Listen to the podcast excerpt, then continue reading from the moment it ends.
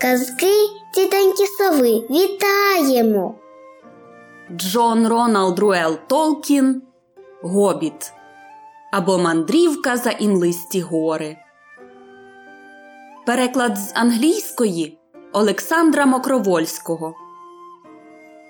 Розділ одинадцятий. На порозі. За два дні припливли до північного краю довгого озера і увійшли в річку Бистру. Всі дивилися на самітну гору, що здіймалася перед ними висока, похмура.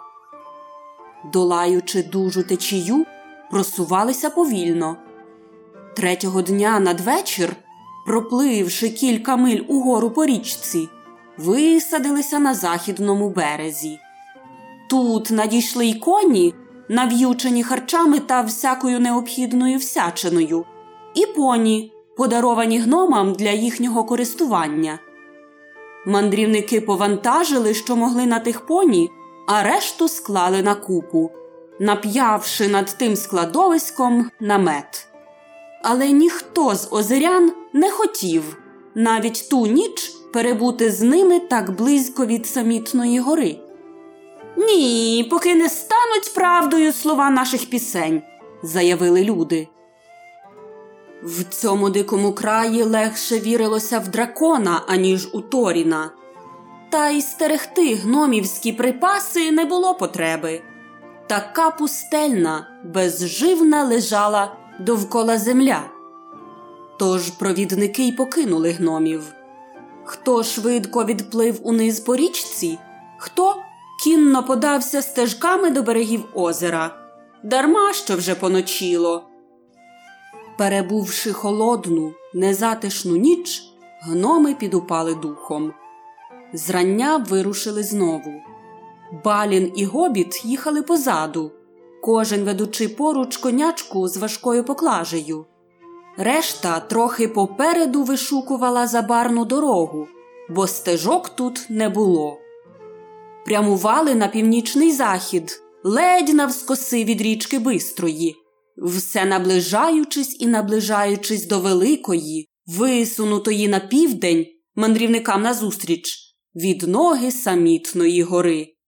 Це було стомливе, скрадливе, потайне подорожування. Ніхто не сміявся, не співав, не грав на арфі. Тяжка похмурість витіснила гордощі й надії, що зродилися в їхніх серцях від озерянських пісень. Гноми знали, що наближаються до кінця своєї мандрівки, і що той кінець може бути жахливий. Земля довкола них робилася дедалі оголеніша і непривітніша. Хоч колись, як казав Торін, тут було гарно і зелено. Трави майже не було, а скоро перестали траплятись і кущі й дерева, тільки обгорілі, потрощені пеньки свідчили, що колись тут був ліс. Гноми підійшли до драконової пустки. Рік наближався до свого кінця.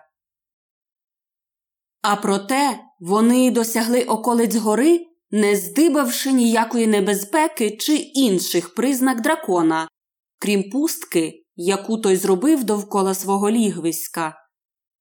Темна, мовчазна гора ніби насувалася, височіючи над прибульцями. Стали табором, першим табором на західному схилі великої південної відноги, що кінчалася скелею, званою Круків Бескид. На Круковому Бескиді колись був сторожовий пост, але видертися туди гноми не посміли. Надто відкрите було те місце. Перш ніж вирушити до західних відног гори на пошуки таємних дверей, єдиної їхньої надії, Торін вислав розвідку на південь до передньої брами. Для цієї мети він вибрав Баліна, Філі, Кілі та Більбо. Попід сірими, мовчазними скелями розвідники подалися до підніжжя Крукового Бескиду. Там річка обхопивши великою петлею долину, де колись стояло місто діл, повертала геть від гори і швидко з клекотом бігла просто до озера. Берег над потоком був голий, кам'янистий, високий і крутий. І, глянувши звідти понад вузькою смужкою води, четверо побачили в широкій долині, охопленій від ногами гори, сиві руїни давніх будинків, веж і мурів. Ото все, що зосталося від долу, сказав Балін. На схилах гори зеленів ліс, а вся затишна долина була багата й мила оку в ті дні, коли в тім місті дзвонили дзвони. Сумне й похмуре було гномове обличчя, коли він проказував ці слова. Балін був серед Торінового товариства того дня, коли прилетів дракон. Йти понад річкою до самої брами розвідники побоялися. Тільки пройшли трохи, обігнувши кінець південної відноги, а тоді, залігши за великим каменем, виглянули й побачили темний печерний отвір у великій крутій стіні поміж двох відног гори. З того отвору виривалися води річки Бистрої, і звідти ж виходила пара й курів чорний дим. Ніякого руху не було в тій пустці, тільки здіймались випари, та вода бігла. А ще то тут, то там пролітала чорна, зловісна ворона. В моторошній тиші лише шуміла кам'яниста річка, і час від часу чулося хрипке каркання. Балін здригнувся. Вертаймося, сказав він. Нічого путнього ми тут не зробимо. І не подобаються мені ці чорні птахи. Вони скидаються на шпигів лихої сили. Виходить, що дракон досі живий, що він заліг десь у залах всередині гори. Таке мені підказує отой дим, зауважив гобіт. Дим це ще не доказ, заперечив Балін. Хоч я не сумніваюся, твої слова слушні. Але вже міг минути якийсь час, відколи дракон десь подався. А може, він лежить десь на схилі й пильнує. І все одно пара з димом будуть виходити з брами. Адже всі зали всередині, мабуть, прокурілися гнилим його смородом. З отакими похмурими думками, невідступно супроводжувані воронням, що каркало вгорі над ними, четверо стомлених розвідників побрели назад до табору. Ще в червні вони гостювали в гожому домі Елронда. Нині осінь хилилася помалу до зими, а їм здавалося, що ті милі дні промайнули багато років тому. Тепер вони були на самоті з повною небезпек пусткою, без ніяких надій, без нічиєї допомоги. Мандрівники дійшли до кінця своєї подорожі, але начебто й на оскілечки не стали ближче до мети. Бадьорості й певності в кожному з них лишалося небагато.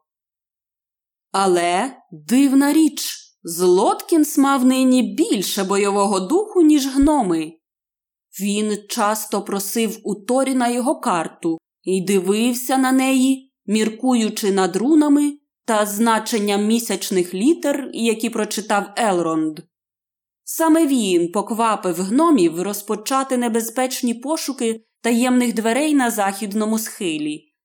Тож вони перевезли свій табір у продовгасту долину, вущу за великий діл з південного боку, де з брами витікала річка, і захищену нижніми відногами гори.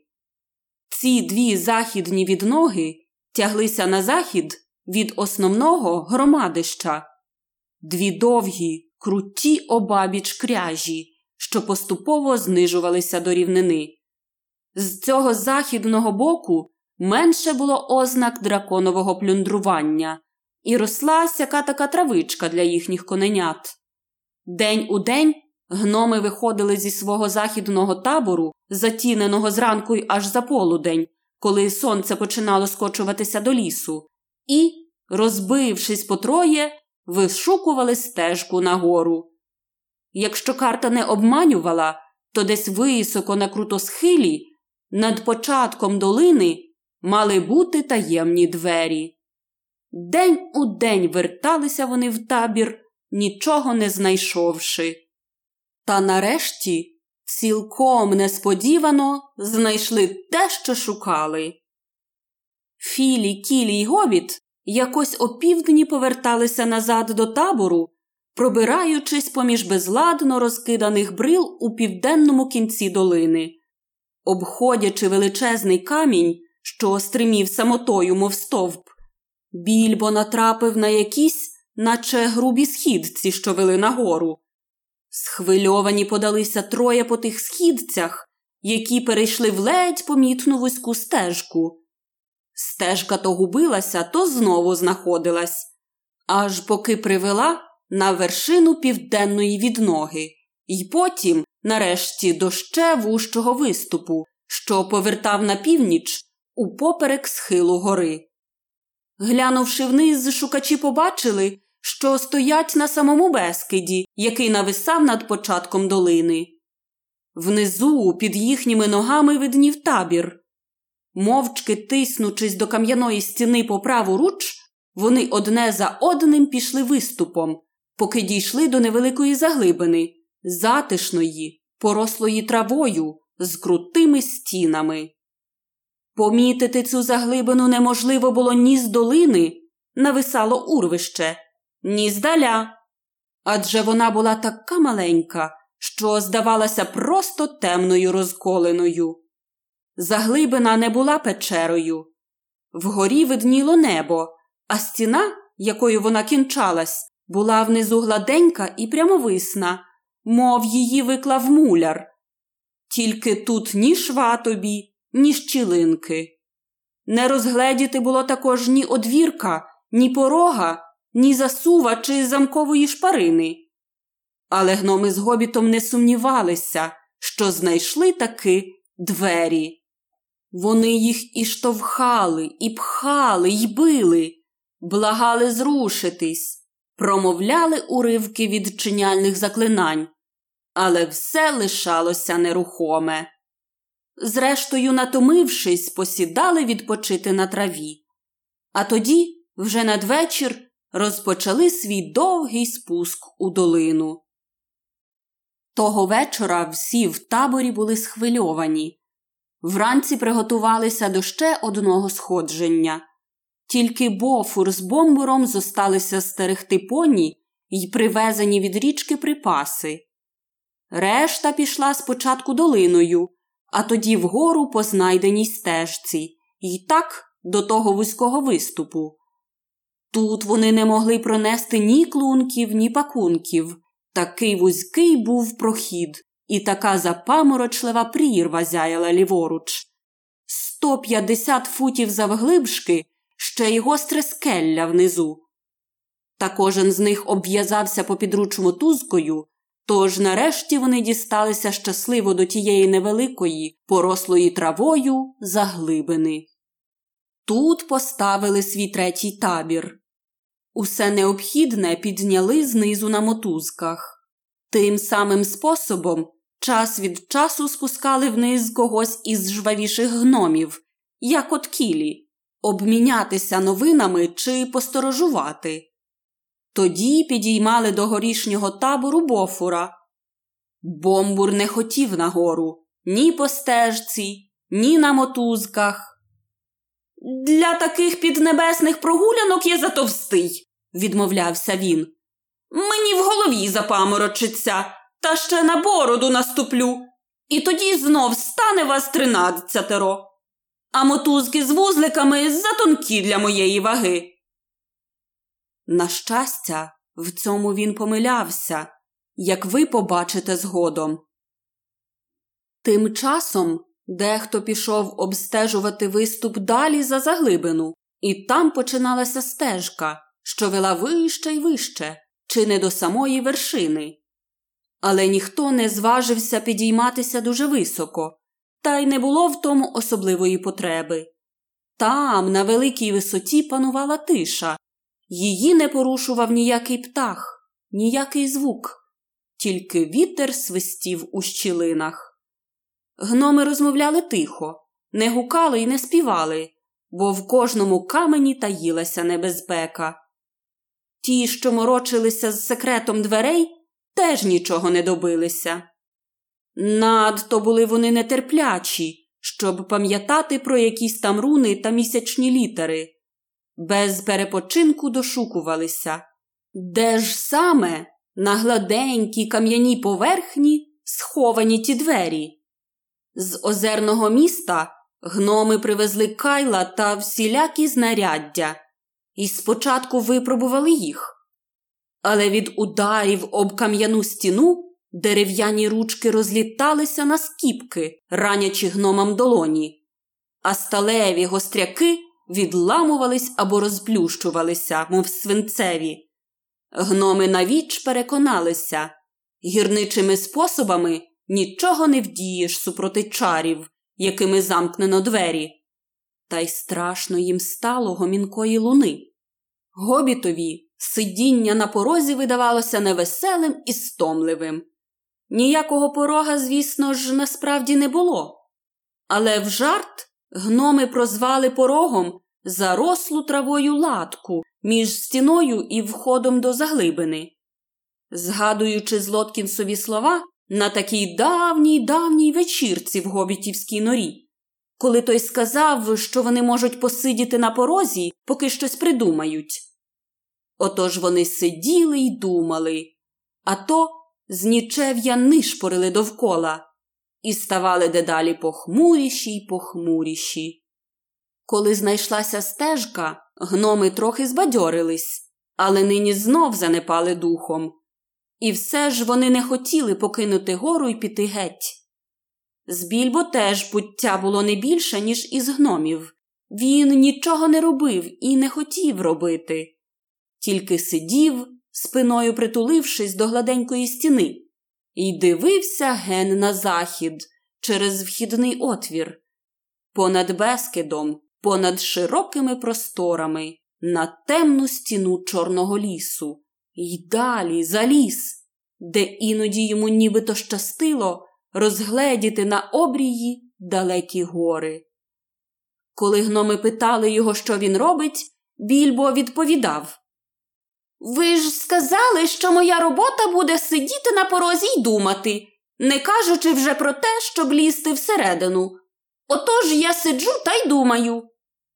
Але мені здається, що гобіт не дуже думав про роботу, а все про те, що ховала голуба далина, про тихий західний край і гору, і про свою гобітівську нору під горою. Посеред трав'яної латки лежав великий сірий камінь, і Злоткінс невесело дивився на нього або стежив за чималими слимаками. Мабуть, слимакам була до вподоби ця невелика затишна місцинка, захищена холодними кам'яними стінами, адже багатенько їх, розкішних, слизьких, повзало по каменю, залишаючи липкий слід. Завтра починається останній тиждень осені, мовив одного дня Торін. А за осінню прийде зима, докинув біфур. А за зимою і наступний рік, підхопив Двалін. І наші бороди виростуть такі довгі, що через урвище дістануть до дна долини, поки тут щось зміниться. Що робить для нас наш викрадач? Із невидимим перснем та ставши досі чудовим майстром своєї справи, він міг би, так я починаю думати, пройти в передню браму і вивідати дещо. Більбо це почув. Гноми розмовляли на камінні якраз у нього над головою, і подумав Леле, оце до таких дійшли вони думок? І щоразу я, бідолашний, мушу виручати їх із чергової халепи, принаймні відколи нас покинув чарівник.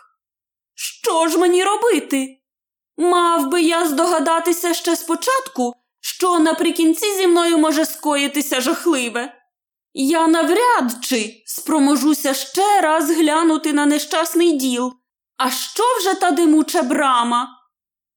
Він був такий пригнічений, що майже не спав ніч. Наступного дня гноми розбрелися хто куди. Ті прогулювали коненят, а ті никали по схилі гори. Більбо до самого вечора понуро сидів у порослій травою заглибинці і розглядав сірий камінь або через вузький отвір дивився на захід. Дивне почуття не полишало його. От ніби він на щось чекає. Може, сьогодні раптом повернеться чарівник? подумалось. Підводячи голову, бачив смужку далекого лісу. Ось сонце повернуло на захід, і та смужка позолотіла. Чи не останні бліді листочки запалали під сонячним промінням? Ось жовтогаряча куля денного світила опустилася до рівня його очей. Більбо підійшов до отвору і побачив над небокраєм блідий, невиразний серпочок молодика. Тієї самої миті позаду щось різко луснуло. На сірому камені посеред трави сидів незвичайно великий дрізд, ледь не такий чорний, як вугілля, із темними цяточками на блідожовтих грудях. Лусь! Дрізд ухопив дзьобом слимака і лускав ним об камінь. Лусь, лусь. І враз більбо зрозумів. Забувши про всяку небезпеку, він вискочив на виступ і загукав, замахав руками до гномів. Хто був найближче, поспішив, перечіпаючись через каміння чи по виступу, якомога швидше, бочком. Решта внизу вимагала, щоб їх підняли на мотузках. Звісно, крім бомбура. Гладкий гном спав. Більбо швидко пояснив. Тоді всі позамовкали. Гобіт закляк біля сірого каменя, а гноми з розмаяними бородами нетерпляче спостерігали.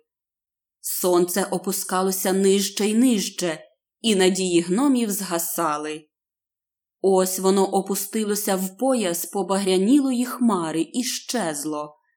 Гноми застогнали з досади, але більбо й не ворухнувся.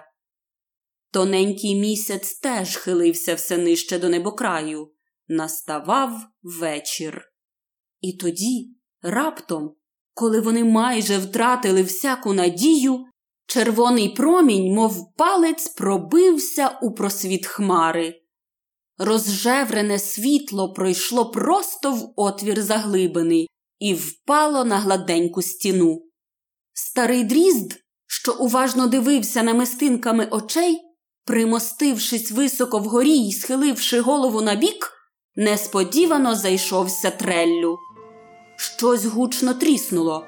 Від стіни відкололася кам'яна плитка і впала. На висоті трьох футів від землі з'явилася шпарина. Прожогом, боячись пропустити нагоду, гноми кинулися до стіни й натисли. Та марно. Ключ, ключ. вигукнув більбо. Де Торін? Підбіг Торін. Ключ. крикнув більбо. Той ключ, що його дано разом з картою. Випробуйте його зараз, поки ще є час. Торін підійшов і зняв із шиї ланцюжок з ключем. Устромив ключ у шпарину. Він повернувся. Клац. Промінь погас. Сонце зайшло.